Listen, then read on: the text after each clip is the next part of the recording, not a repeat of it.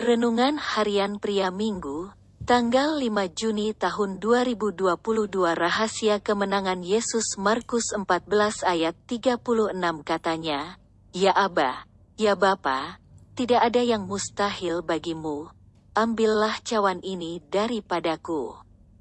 Tetapi janganlah apa yang aku kehendaki, melainkan apa yang engkau kehendaki.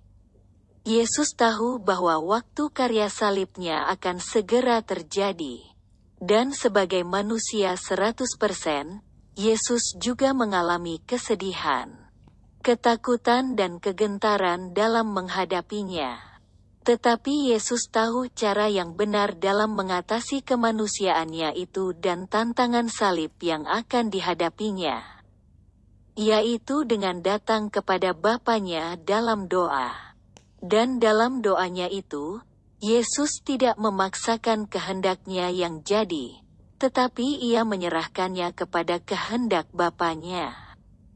Itulah yang Yesus lakukan ketika ia menghadapi suatu keadaan yang sangat sulit. Ia datang kepada Bapaknya dalam doa dan menyerahkan kehendaknya kepada kehendak Bapaknya. Yesus mendapatkan kekuatan dari Bapaknya dan siap menghadapi karya salibnya.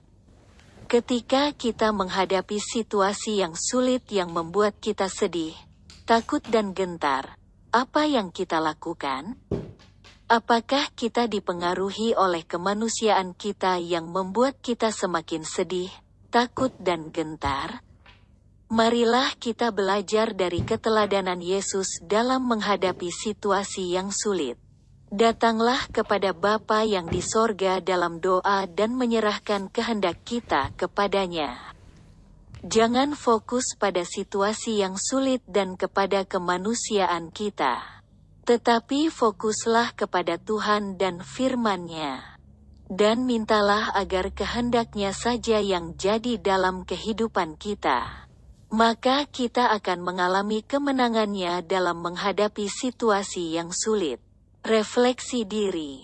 Apa yang firman Tuhan katakan kepada Anda? Bagaimana kehidupan Anda dengan firman Tuhan itu? Catat komitmen Anda terhadap firman Tuhan itu. Doakan komitmen Anda itu, pengakuan iman. Dalam menghadapi situasi yang sulit, saya datang kepada Tuhan dan berserah penuh kepadanya.